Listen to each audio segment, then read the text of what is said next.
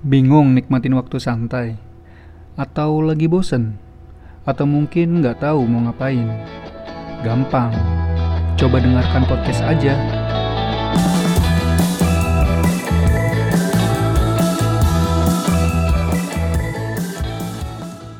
Sebagai junior, sering kali saya mendapatkan perlakuan semena-mena. Dipaksa melakukan hal yang saya tidak suka dan kadang-kadang di luar pemikiran saya. Bahkan sering juga mendapat ancaman dan terjadi perkelahian.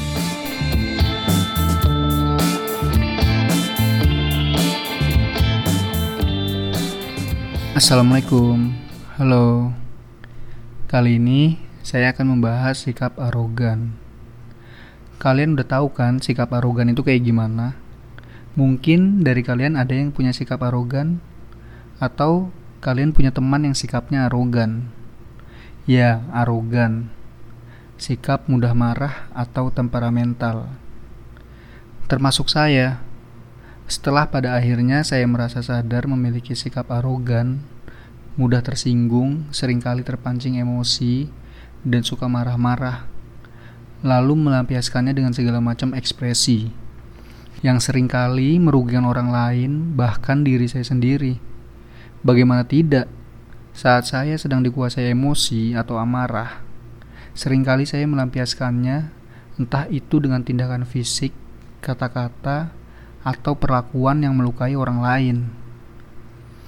Saya juga tidak tahu kenapa saya bisa menjadi seorang yang arogan.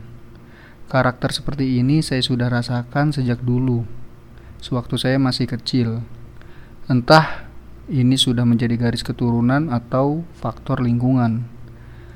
Karena sedari kecil saya mendapat pendidikan yang sangat keras dari keluarga saya. Kakek saya yang mendidik orang tua saya sangat keras.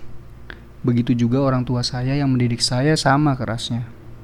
Bayangkan saja, saya selalu menerima hukuman ketika saya salah menurut mereka mulai dari nasihat sampai hukuman fisik yang sangat keras. Tergantung seberapa besar kesalahan saya. Ya begitulah pendidikan di zaman saya. Lalu di lingkungan pun saya sangat terbiasa dengan kekerasan dari kecil. Ya kurang lebih saat saya berusia 6 tahun, seingat saya ya. Saya terbiasa hidup dalam kondisi pergaulan yang senioritas di mana teman-teman saya bercampur. Ada yang seumuran dan ada yang di atas umur. Sebagai junior, sering kali saya mendapatkan perlakuan semena-mena. Dipaksa melakukan hal yang saya tidak suka dan kadang-kadang di luar pemikiran saya. Bahkan sering juga mendapat ancaman dan terjadi perkelahian. Kembali pada sikap arogan saya tadi, Terlepas setelah itu, saya merasa ada yang salah dengan sikap arogan yang saya miliki. Jelas saja, karena merugikan orang lain dan diri saya sendiri. Saya sadar, bagaimanapun orang yang sudah kita sakiti pasti akan memandang kita negatif, bahkan mungkin bisa sampai menyumpahi kita. Itu saja sudah membuat rugi, kan? Apalagi kalau yang kita sakiti adalah teman, atau pasangan, atau bahkan keluarga kita sendiri. Bagaimana kalau mereka menjauh, menghilang, dan bahkan sampai membenci? Bisa dibayangkan berapa banyak kita kehilangan perhatian dan kasih sayang.